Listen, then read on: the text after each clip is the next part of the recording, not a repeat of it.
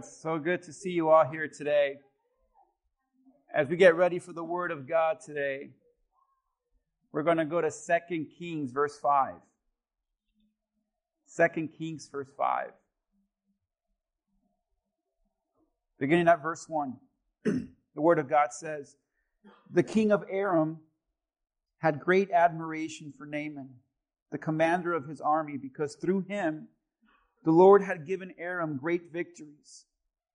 But though Naaman was mighty, though he was a mighty warrior, he suffered from leprosy. At this time, the Aramean raiders have invaded the land of Israel.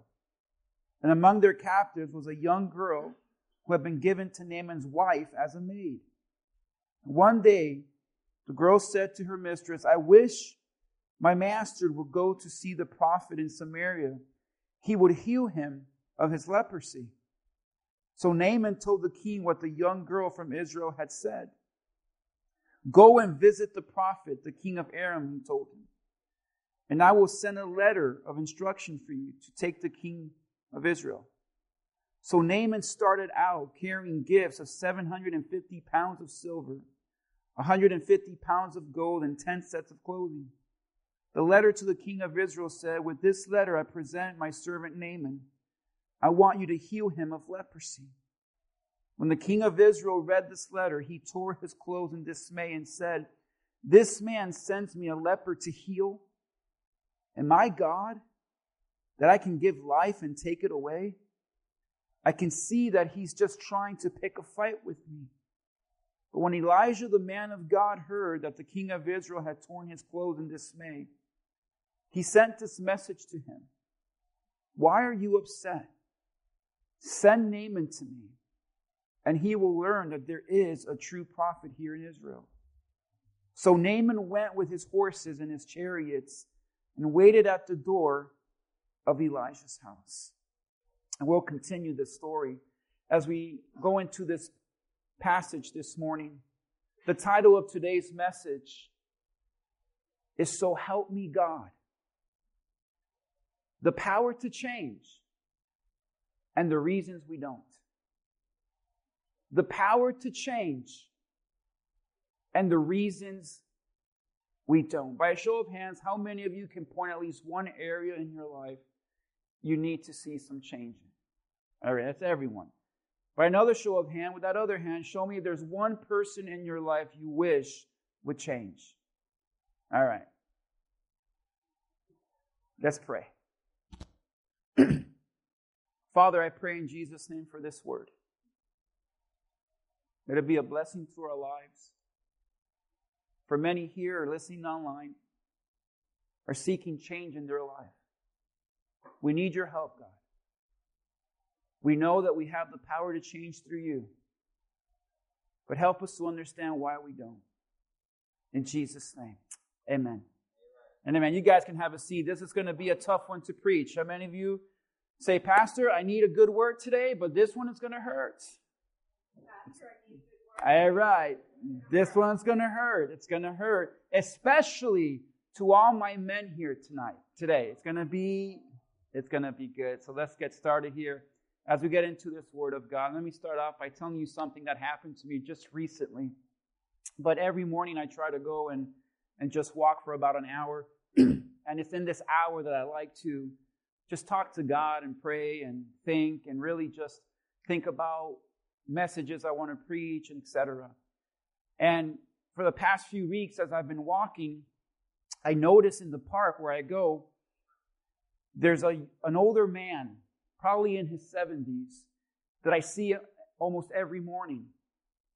And I see him, and he's on the park bench, and he's hand in hand with his wife. And he's holding her and he's kissing her. And he looks so happy. And every time I would see this man, I want to sit down with him and say, Hey, what's your secret? Because clearly you're in your seven, late 70s. You and your wife are still so romantically involved. And like, I really want to talk to him. I haven't yet. But every day I see this man, he just looks so happy. And I remember just walking one day as I was praying, and I see him as usual, and I just asked the Lord, I said, Lord, I pray and I really ask you, Lord, that someday when I'm his age, I'll hold Jericho like that. That I would love Jericho like that. That, that I just look at this man, Lord, and I really want to be him when I'm older. And then one day as I'm walking back home, I see the man. And he's coming out of his house. He lives just a few houses down from me. And I see him kiss his wife. But it's a different woman.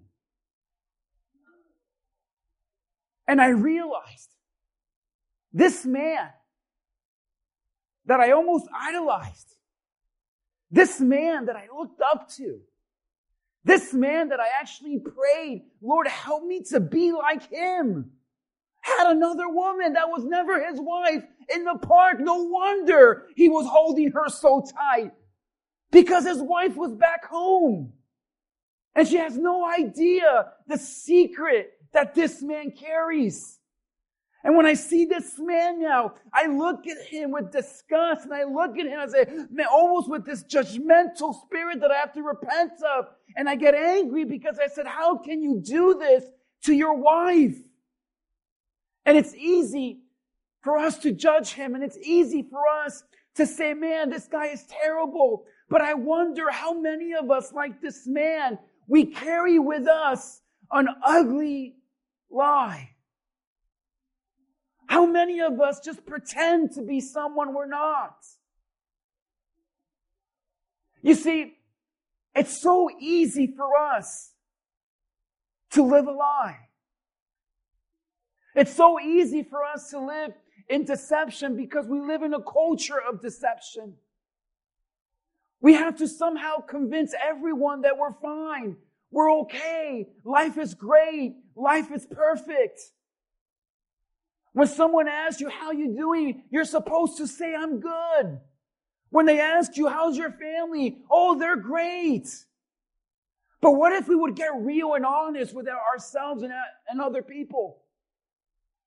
See, our culture is designed to always look perfect to always look like we're okay. But the truth is the majority of people, even in church, are not. But there's a pressure to look the part because there's a fear of rejection. There's a fear of isolation. There's a fear that if people knew the ugly truth of my life, I'd be ashamed, Pastor. I'd be embarrassed, Pastor. So today we choose to live with an ugly lie because we're convinced that if I tell people my ugly truth, they won't see me the same. Can you imagine if you were just honest without fear? Can you imagine if someone say, Hey, how are you? You'd say, I'm depressed. How's it going? Miserable. How's the family? Hate them. Can't stand her right now. How the kids? Oh, the demons. I don't know. They don't talk to me. Can you imagine if you were honest in that way? People would look at you with shock. People would look at you and say, man, I can't believe this guy's dishonest. But the truth is, all of us, your pastor included, we all have issues. Can I get an amen? We all have problems. No one here is perfect. And that's how God likes it. Because if we were perfect, we wouldn't need Jesus. What a story we read. His name was Naaman. And like the man in the park, he was living a lie. The Bible says that everyone admired him. With reason, he was a mighty warrior with many victories. I imagine all these little boys will look at Naaman and say, I want to be as strong as Naaman one day. I want to be as good looking as Naaman one day. I want to be as brave as Naaman one day. I imagine that everyone would look at Naaman and say, man, I, I, Naaman's life is so amazing. Look at him. Everything he touches turns to gold. He's successful. I imagine that all the women looked at Naaman's wife and said, Man, you're so lucky to be married to a man like that. Because Naaman was powerful. Naaman had a lot of victories under his belt. Naaman was rich. Did you notice that when he wanted to go see the prophet Elijah, the Bible says that he had 150 pounds of gold 750 pounds of silver in that time, in that era, that was worth over $3.5 million. Can you imagine being so rich? You would say, I would pay $3.5 million like nothing to be healed. He was rich. He was powerful. He was well connected because the servant girl says, if only my master would go talk to Elijah. You know what Naaman said like nothing? Well, let me just call the king up. Let me go talk to the king and, and we'll see if we can work something out. He was so connected with such high status, he could go to the king at any time and talk to him. Just imagine, church, if I had a problem and say, oh, let me just call my buddy King Charles for a minute and ask him for some advice. You would say, man, pastor, I didn't know you had it like that. But this is what Naaman did. Let me just go to the king and talk to him. So we see a man that's powerful. We see a man that's rich, well connected, influential, impressive. What a resume, victories left and right through battles. But the Bible says in verse 1, let me read that to you. The king of Aram had great admiration. The commander of his army, because through him the Lord had given Aram great victories. What's that next word there? But Though Naaman was mighty, impressive, powerful, loved, admired, he suffered from leprosy. And no one knew about it. Because if people found out, they would not admire him like they do. If people knew the truth, they'd reject him. He had leprosy. Leprosy was an infectious skin disease that started off small. It started off with a blemish, but it would, it would grow. It was easy to hide at first. It's just like sin. It's easy to hide for a while until it grows. It would go all over your body. Your bones would weaken and curl up. So actually, when you had leprosy, your hands would, your fingers would curl that you looked like you had claws. Your limbs would begin to fall. Your ears, your nose fell off.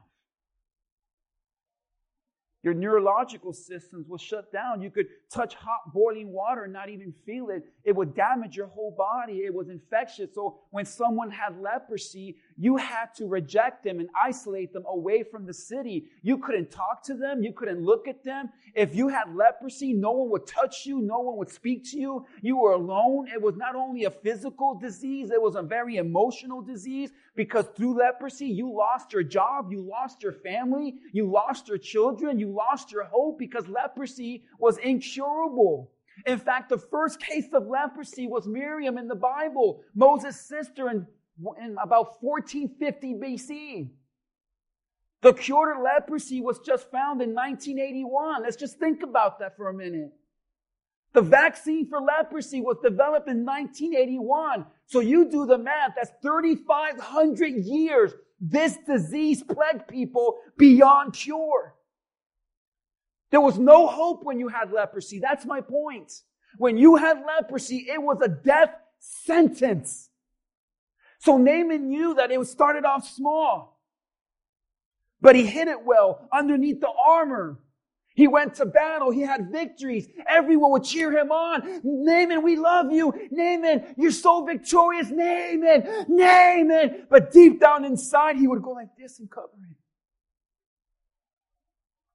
But Naaman knew that this was only a matter of time.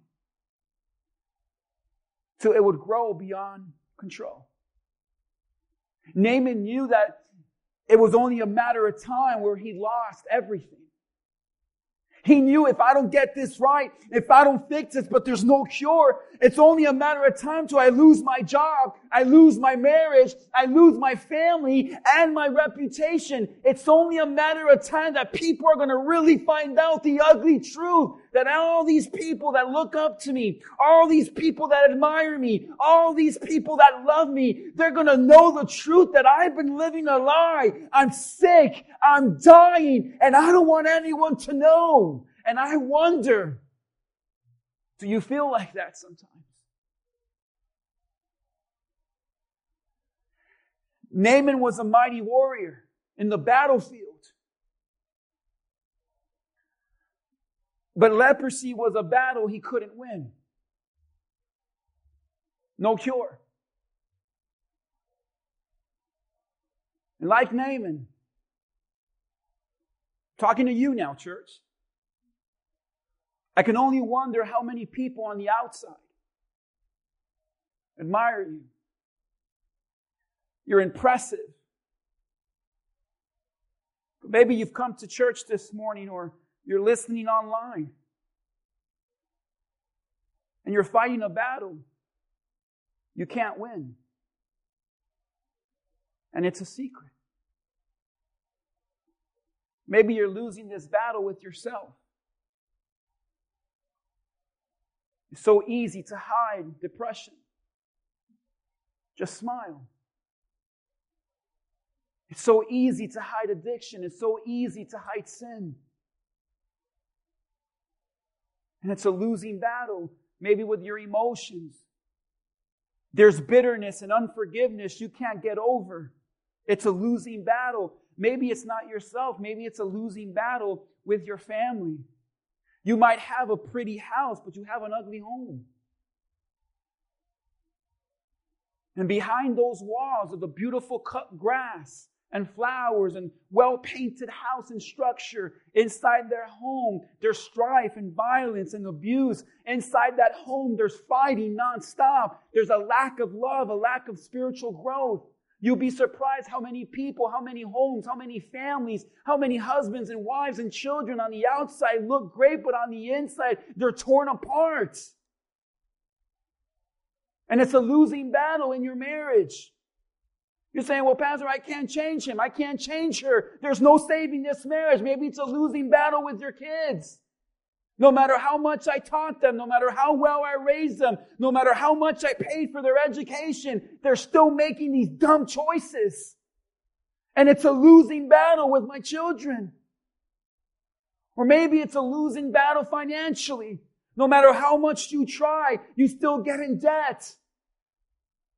Or maybe you have a losing battle with God. No matter how many times you go to church and you try to read the scripture, it just feels like you just go back to your flesh, back to your sin, and you can't even remember the last time you truly felt the presence of God.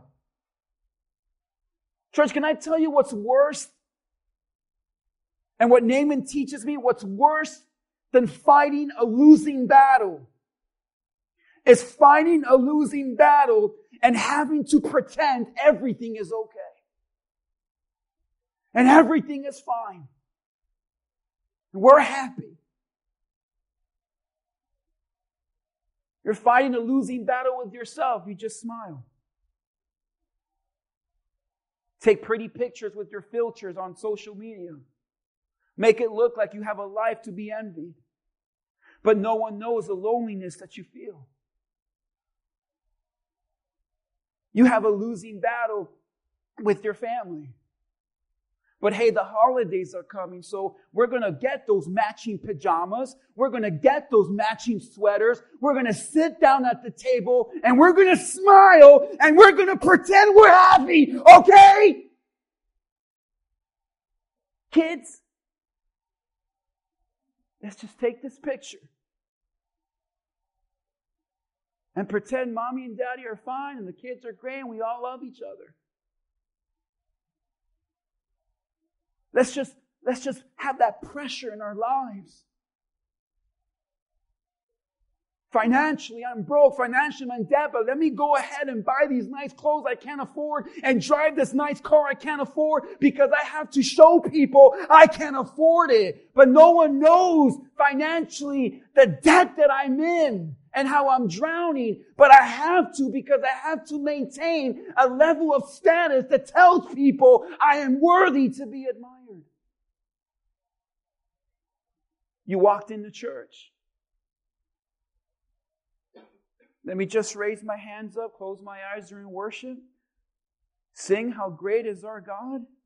And if people look at me, the right angle, I look like me and God are like this. But deep down inside, they don't know that I'm wondering what the Dolphin score is. They don't know that I'm thinking about what's for lunch or what I have to do at work tomorrow. But look how spiritual I look. You see how easy it is to give a false perception of excellence. Like you're okay. And through the pain that Naaman was feeling, through the loneliness that his disease brought, through the hopelessness of an incurable sickness, church, I want to tell you this morning you see the hand of God working. You see the providence of God. The providence of God is God being in full control and working out everything on our behalf, even through the bad things. And I want to tell you this morning, Naaman shows us that you might be in a losing battle and struggling with things that no one knows about and living a lie feeling hopeless. But God is still God. And God still works. And we see the hand of God working here. The providence of God is found in Romans 8:28. We all know it, but it says, and we know that God causes. Notice that word. God causes everything to work together for good for those who love God and who are called according to his purpose. The fact that the Bible says God causes it, all things, it means there are good things and bad things that God literally does on purpose. He does it on purpose and for a purpose. And Naaman couldn't see it now. But the leprosy that had him hopeless, the leprosy that had him afraid for his life would be one of the greatest blessings of his life. That's why we tend to say God is good when things are good, but when God is when things are bad, where's God? Let me tell you, whether things are good or bad, God is always in control. God is everywhere. Because we serve a providential God that says, I work the good and the bad and the ugly and the scary. I work it all together for my purpose. Let me show you the hand of God in Naaman's life through bad circumstances. Verse 1 through 3. The king of Aram had great admiration for Naaman, the commander of his armies, because through him the Lord had given him great victories. We know this. But though Naaman was a mighty warrior, he suffered from leprosy. At this time, the Arameans, sorry, raiders have invaded the land of Israel. And among their captives, notice God's hand. Among the captives was a young girl who had been given to Naaman's wife as a maid. And one day the girl said to his mistress, I wish my master would go to see the prophet in Samaria. He would heal him of his leprosy. Notice the hand of God here, church. One day, Naaman and his men, his warriors, his bros, said, Hey, let's go out and raid villages. And of all the villages they went to, they went to a village in Israel. And kept, it was so common when you raided villages that you would take the women and children as prizes. And of all the women, of all the children in that village, of all the villages, God made it so that this one girl would end up in Naaman's house to serve his wife. Now, when this was happening, this little servant girl couldn't understand why is God doing this to me? Why have I been taken away from my home, my family? Where's God in all of this? This isn't right. This isn't fair. Why am I going to serve the enemy? But this little girl did not realize that God was using her through a difficult trial. And she would point Naaman to God. See, sometimes God allows you to suffer so that through your suffering you will point others to Jesus. And that was the first blessing that Naaman didn't even realize. This servant girl was in his house because God ordained it that way. Because God has a way of allowing the right circumstances to bring the right people into your life to get you to His purpose. But the Bible says one day, it wasn't a special day, it was an ordinary day. And one day, this servant girl happened to be talking to Naaman's wife. And in the context, let me tell you what's happening here. Because a servant could not just go to the boss and say, Hey, can we talk? That would never happen. So we know in the context of culture, Naaman's wife went to her. Why? Well, because Naaman's wife is a woman of power as well. That's Naaman's wife. She's rich, she's powerful, she has status. She can't tell her girlfriends about what's going on at home for fear of rejection. She has to live her own secret life. So we have a desperate housewife and says, I have no one to talk to. Because this teaches us the difference between men and women. Naaman has a big problem with, like all men, what does he do? I'm not going to talk about it, not going to acknowledge it, just going to go out and work. I'm just going to go out there in the battlefield, fight my battles, come back home, and I don't want to talk about it. I just want to hide it. And that's how men are when they're in crisis. We don't like to share our feelings. We don't like to talk about it. We just want a distraction. So we're going to go out and we're going to raid and we're going to go fight and go to work and work and work and come home and rest and watch football. I don't want to talk about it. I don't want to talk about it. Leave me alone. That was Naaman. But women, when they're going through a crisis, they want to talk. And I imagine that Naaman's wife, I mean, Naaman's wife was at home one day in tears because her home is falling apart. She has a husband she can't change, a family that's being torn. And I feel like God was just pushing Naaman's wife. Go ahead, talk to her. And one day, as Naaman's servant was doing laundry and cleaning, Naaman's wife just went up and said, Hey, can we talk? Because I it's just us here. Can we talk? She says, Yeah, I guess. She says, Girl, I'm just tired of my man. I don't know how I'm going to change him. You see that Naaman that's out there that everyone loves? The truth is, he has leprosy. What? Naaman has leprosy? Oh, yeah. He hides it well, too.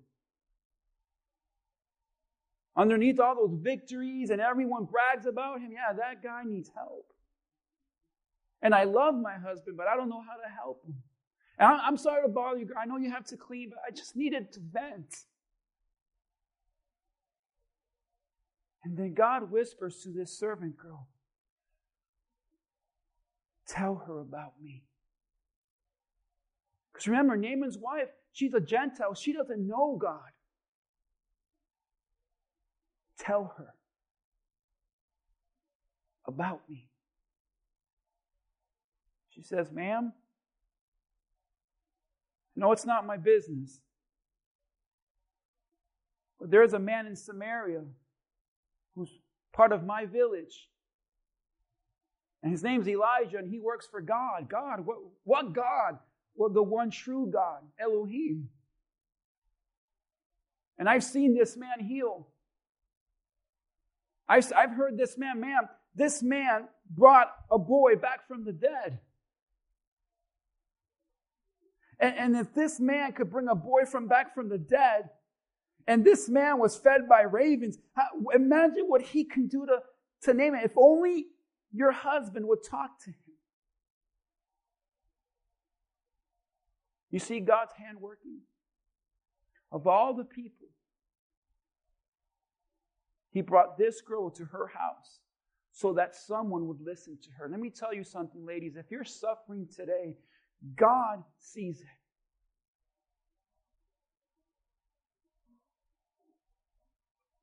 Naaman didn't see it. But through this leprosy, he was going to have an encounter with God. Through this disease, he was going to see that God was the one true God. The Bible says that Naaman had victories. But it was in verse 1, I believe, the Bible says that Naaman had victories through the Lord. The Lord had given him victories. Let me read that. It says, The king of Aram had great admiration for Naaman, the commander of his armies, because through him, the what? The Lord had given Aram great victories. Let me tell you something, church. The victories you have, you want to brag about. The abilities you have, the talent, everything you possess has been given to you by God. It is an anointing over your life the reason that Naaman was so victorious, he thought it was because he was tall, dark, handsome, muscular, well trained in the arts. The only reason this man had victories because God is a God of victory. And he says, I gave you that gift. I gave you that wealth. I gave you that power. I gave you that influence. Everything you have has been given by God but here's a problem that Naaman has. He doesn't even know. It's not leprosy, it's pride.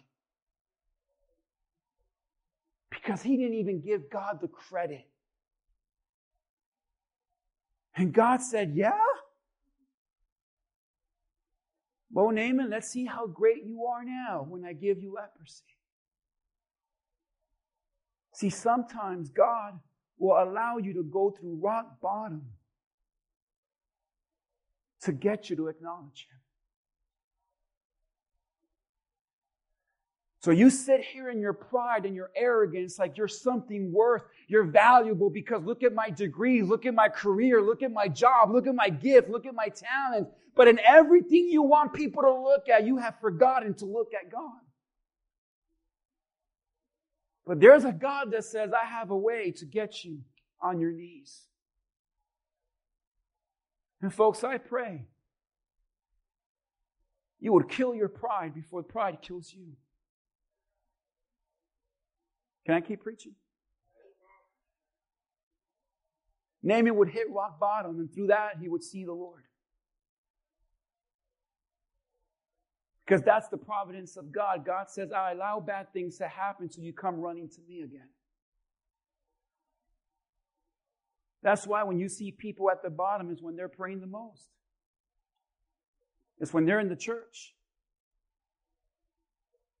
But Naaman did some things to find healing. Naaman's number one problem was pride, it wasn't leprosy.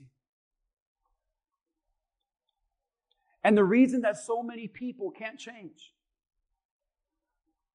is because of pride.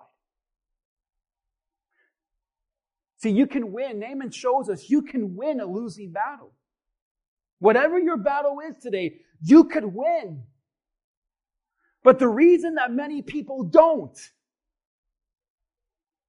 because pride gets in the way. Pride says you're greater than you are. It's a way that you look at yourself and you forget that everything you have belongs to God. So Naaman shows us why so many people can't change. Let me list a few of them. But the first thing Naaman had to do was humble himself. James 4:10 it says this, humble yourself. Church, say that with me. Humble yourself. It doesn't say humble your spouse, humble your neighbor, humble. No, listen. Humble yourself before the Lord, and He will lift you up. Some of you need to be lifted up this morning because you're at the bottom right now. And people say, I don't know how to change, Pastor. I don't know how to get my family back. I don't know how to do this. I can't get, I can't change. I can't. Listen, God says, when you humble yourself,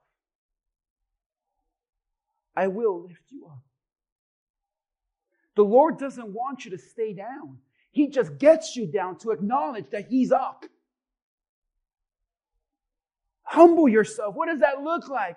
Is where you come to a place where you recognize your sin and your need for God. Your need for the Lord to change your life. So what does humility look like? Number one, look at verse three and four. The Bible says one day the girl said to his mistress, I wish my master would go see the prophet in Samaria. He would heal him of his leprosy. So Naaman told the king what the young girl from Israel had said. What's interesting about this passage, church, is number one, the first thing Naaman did. Man, you ready to hate me? He listened to his wife. Amen. He listened to his wife. Because when that little conversation had happened with his wife and the slave girl, when Naaman came home from the battlefield, saying, Where's dinner? Daddy's hungry, and this and that, whatever happens, my crazy mind. This woman said, Honey, can we talk? Yeah, what is it, honey? Listen, sit down. Okay. We need to talk. Shut the game off. Okay, what's, what's going on? Honey, we can't continue this way. What are you talking about? You know what I'm talking about. Our secret. The leprosy. You go out, you go to work, everyone loves you, you're out there in the battlefield. But, but honey, we can't continue this much longer because eventually it's going to come out and, and you're going to die. Naaman could have said, I don't want to talk about it. Leave me alone. You think you're perfect? Mind your business, woman. But Naaman sat there and he said, You're right. But honey, I don't know what to do. Well, I, I was talking to our servant girl. The Israelite? Yes. And she talked about this man named Elijah who can, through God, heal. Why don't you do this? Why don't you try it? Naaman didn't argue. Naaman didn't criticize. Naaman didn't judge her. Naaman did not get angry. Naaman went to the king and said exactly what his wife said through the servant girl, meaning number one, humility listens. Men, listen to me. Your wife is not your enemy. When God looked at Adam, he said, It's not good for that man to be alone, so I would make him a suitable helper, a wife. God designed women and wives to be suitable helpers because men need help. I don't care how mighty you are, how great of a warrior you are, how strong you are, how much you can bench press. We need our wives. So listen. Humility listens. James 4:10 The Bible says that Naaman went and listened. James 1, James 4:10. I'll read it. Guess we have a problem there? I'll quote it for the sake of time. Humble yourself. Humble yourself. And that's exactly what Naaman did. He listened to his wife. Well, what if I don't have a wife? Well, listen to Proverbs 27 6. Proverbs 27 6 says, Wounds from a sincere friend are better than kisses from an enemy. Husbands, your wife is your best friend. And if you're single, you better find friends that are going to tell you the ugly truth instead of kissing you. God said, a sincere friend is going to tell you like it is. A real friend is not going to hide the truth. When you're wrong, you're wrong. A real friend is going to tell you, you have leprosy, you're going to die, you got to fix this. The problem with our culture today is we don't want to listen because we think we know it all. James 1:19 says this. Understand this, my dear brothers and sisters. You must be quick to what? Listen. Slow to speak, slow to get angry. Amen? Listen to me, fellas. Listen to me, ladies. Everybody. Here's a list of priority. What does God prioritize first? Listening. Why about second? Why is listening above speaking? Because sometimes we just want to have the first word and the last. Sometimes we're opinionated. Naaman could have sat there and said, Yeah, have leprosy, but you have this. I'm not perfect. Yeah, I have leprosy, but at least I go out to battle. Or, you know, what about all our house? What about the money? What about the clothes you wear? Hey, you like that jewelry, right? Well, who do you think got you that? Be quick to listen. Naaman had to humble himself and listen. Do you listen?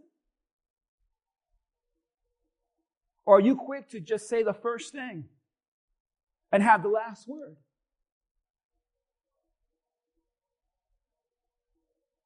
Listening will save your life.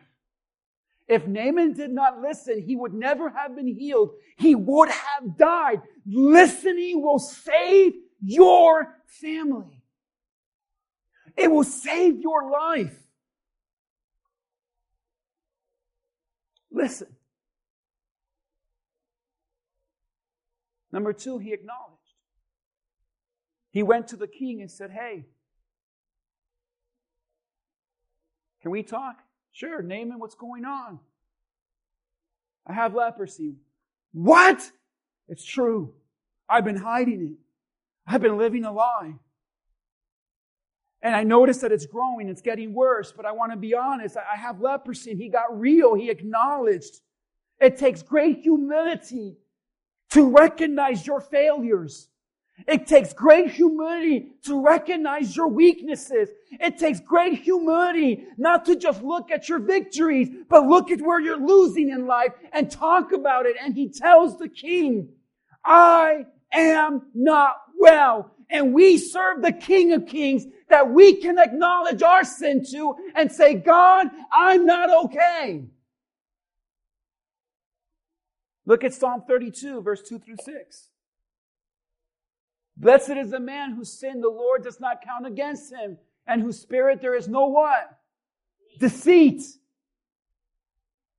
David said, when I kept silence, when I was covering up the truth of my murder and my adultery and how bad my family was behind the scenes, that my son wanted to rape, rape, my daughter and my other son wanted to kill him, when I hid all of that and I pretended to be this amazing king that everyone looked up to, that everyone saw was the giant slayer, the warrior, the one that worshiped God, when everyone looked at me and admired me, I kept silent. I couldn't talk about it. And David said, when I kept silent, when I hid it like Naaman, my bones wasted away through my groaning all day long. I couldn't do it.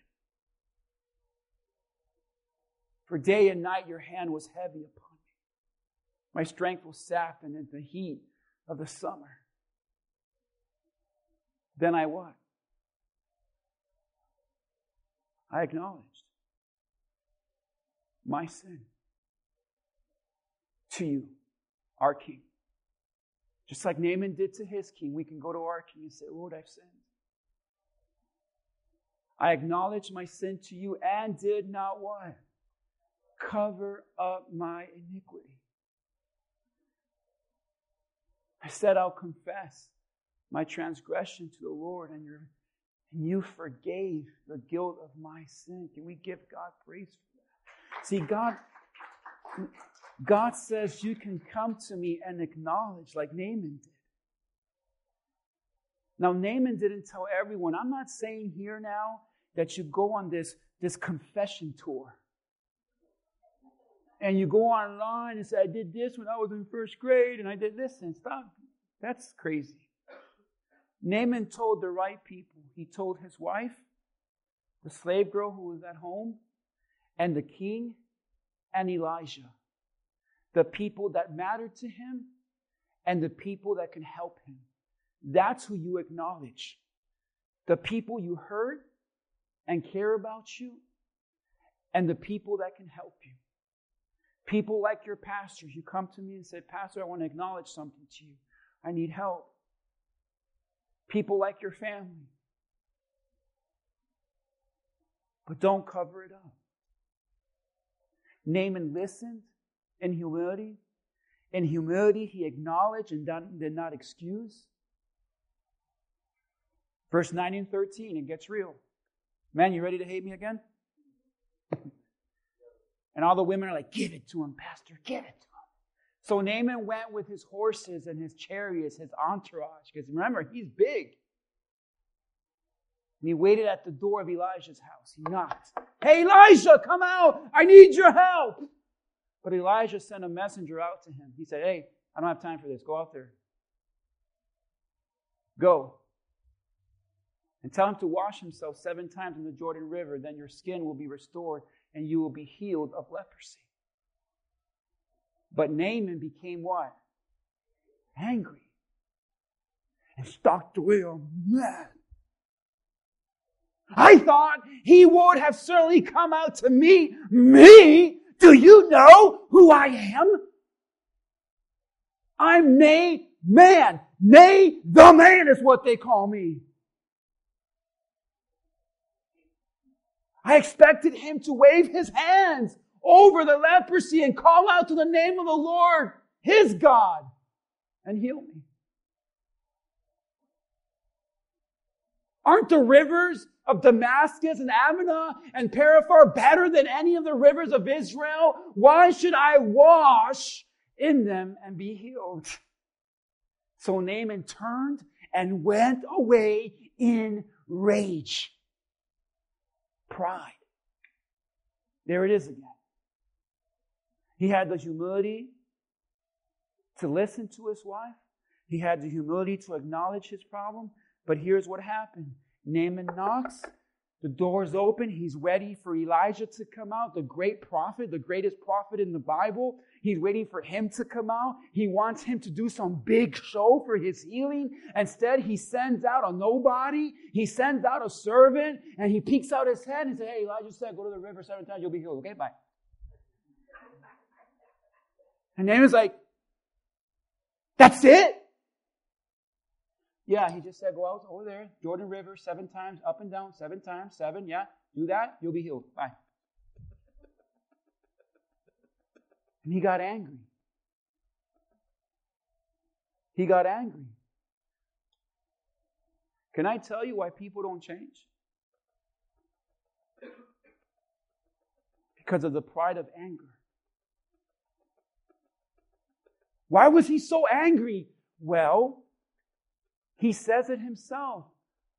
I thought and I expected him to come out. Why do we get angry, church? Because people don't meet your expectations. They didn't do it the way I wanted.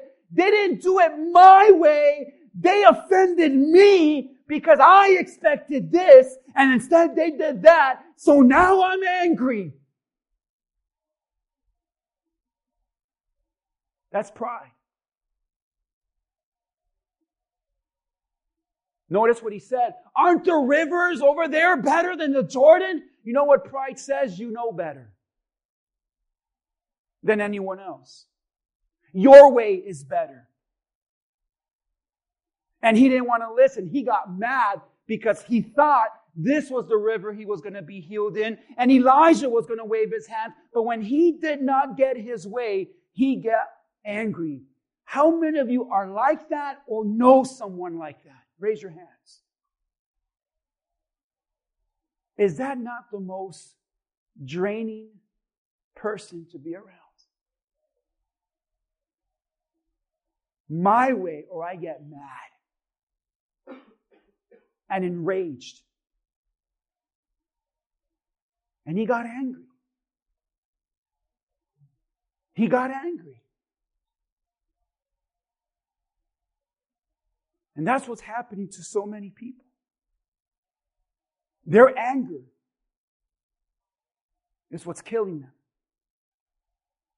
It has to be my way. Going back to James 1:19, look at verse 20 now. James 1:19 through 20. Understand this, brothers. You must all be quick to listen, slow to speak, and slow to become angry. Now, listen, God doesn't say don't get angry. He's saying anger is fine until it turns to sin. Human anger does not produce the righteousness God desires. Can I tell you the honest truth about anger? It will do nothing to fix and everything to destroy. No one I've ever, as a pastor for many years, I've never met anyone that says, Pastor, I got to tell you, ever since my, my husband just blows up and gets enraged and angry and calls me name, our marriage is the best it's ever been. Ever since I've been angry and cursing out people and throwing things and breaking, I got to tell you, I feel great.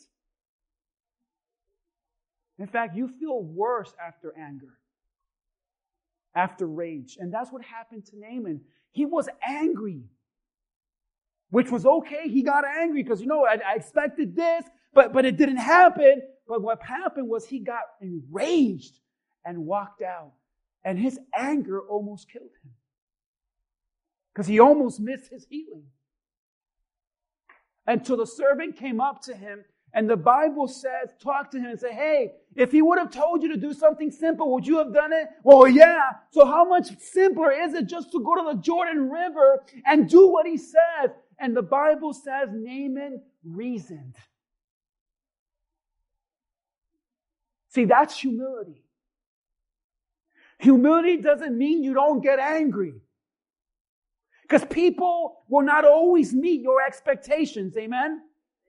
People you love, people you date, people you're married to, co-workers, strangers, people in the church will not always meet your level of expectations. And that can get you to a place of anger. But when you're angry, the Bible says, do not sin. Sin becomes anger when it turns to rage. And in your rage, you hurt people, you say the wrong things, and you blind yourself to reasoning. But when you are humble enough to listen, you reason. When you reason, you think about and come up with a solution. People that reason are those that get angry but can still think and say, okay, I'm, I'm, upset about this. But what can we do to fix it?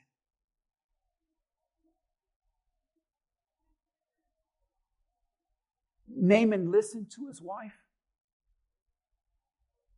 acknowledged his sin, and in humility started reasoning. Don't let anger be the reason you never get healed. Don't let anger be the reason God can do nothing in your life. Don't let anger be the reason your marriage ends. Don't let anger be the reason your children hate you. Don't let anger be the reason that you never see the hand of God in your life. Don't let anger stop the work of God in your life. Amen, church.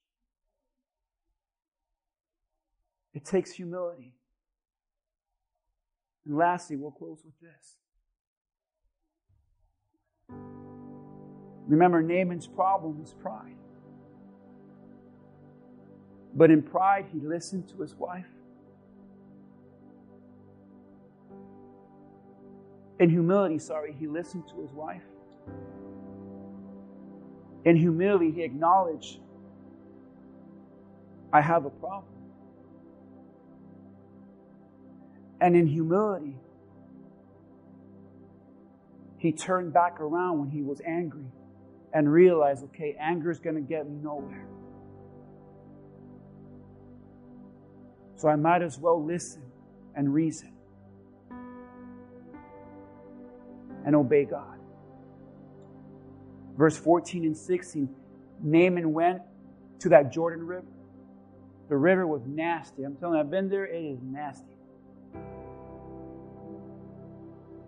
Naaman looks at this river,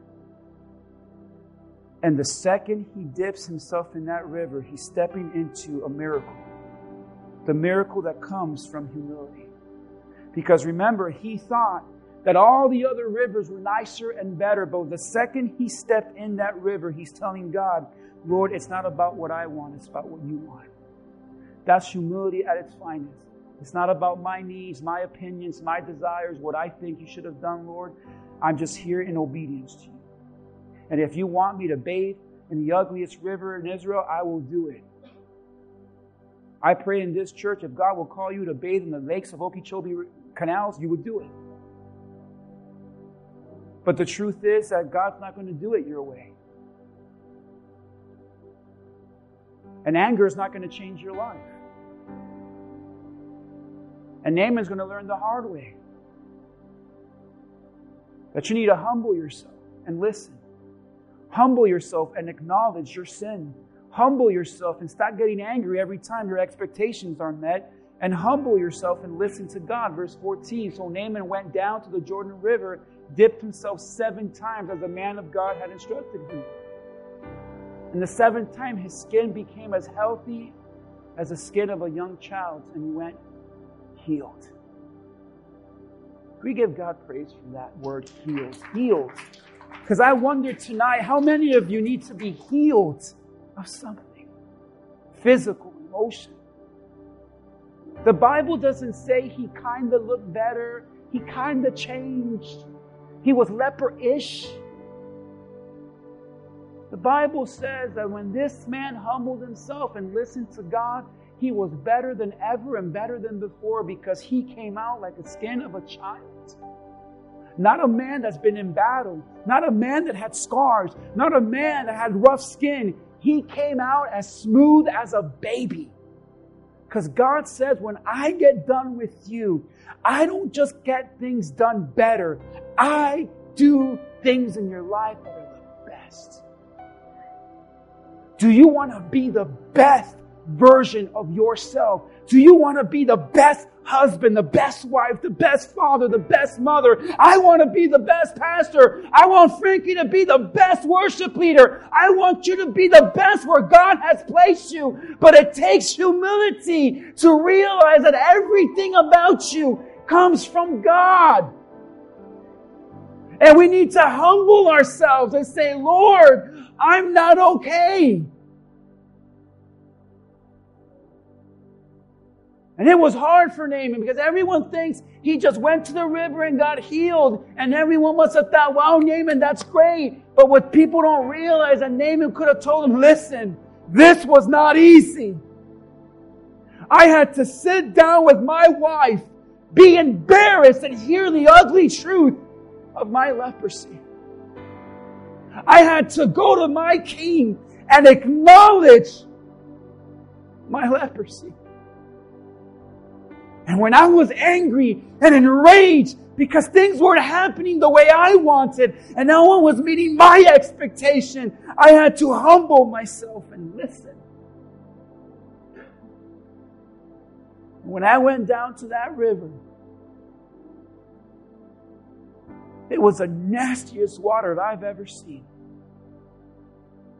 Because healing ain't pretty, church. Stop thinking God's going to change you in some magical way. That God is somehow, Pastor David's going to preach a sermon, you're going to come to the altar and you're going to feel something and never be the same again. You're going to leave this church still angry, still sinful, still dirty. But here's what Naaman teaches us the power of consistency in obedience. He was consistent seven times. Why did God do that? Because healing isn't always instant. Change happens sometimes gradually with consistency. Naaman dipped himself seven times. That was humility. Why? Because he had to go down, church. You ever notice he dipped himself? What does dipping mean? Went down, came up. Got back down, and came back up. Why was God teaching him that? Because God was teaching the power of humility. Sometimes, as a church, we need to humble ourselves and get low to God. And when we start feeling a little puffy and stand up like we're something special, God says, get back down. Oh, but you know what? I got this promotion. I'm strong. Get back down. And this got old quick. He said, okay, anything? No, no change. Back down. Okay, what about now? No. And he kept going down, up and down because life is always up and down, up and down. But through all of this, God says if you stay consistent with obedience and humility, you're going to see a change like never before. Come on, give God praise. So when he came out, he saw his skin and the leprosy was gone. That's transformation. Gone. And Naaman says, Now I know. Now I know that there is no God in all the world except the God of Israel.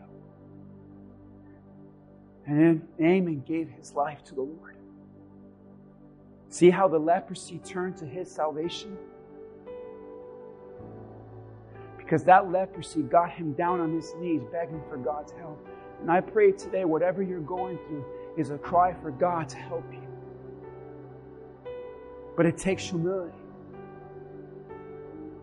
He says, Now I know there's no other